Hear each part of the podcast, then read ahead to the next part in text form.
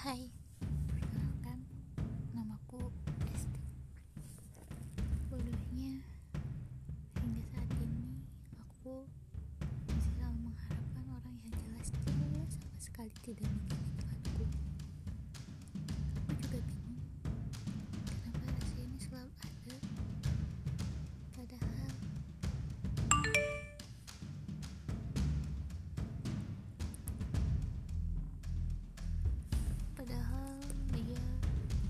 Tidak memperdulikanku. Telah aku coba untuk meruntuhkan semua ego dan gengsiku agar kita bisa kembali bersama. Tapi nyatanya semua percuma. Aku kecewa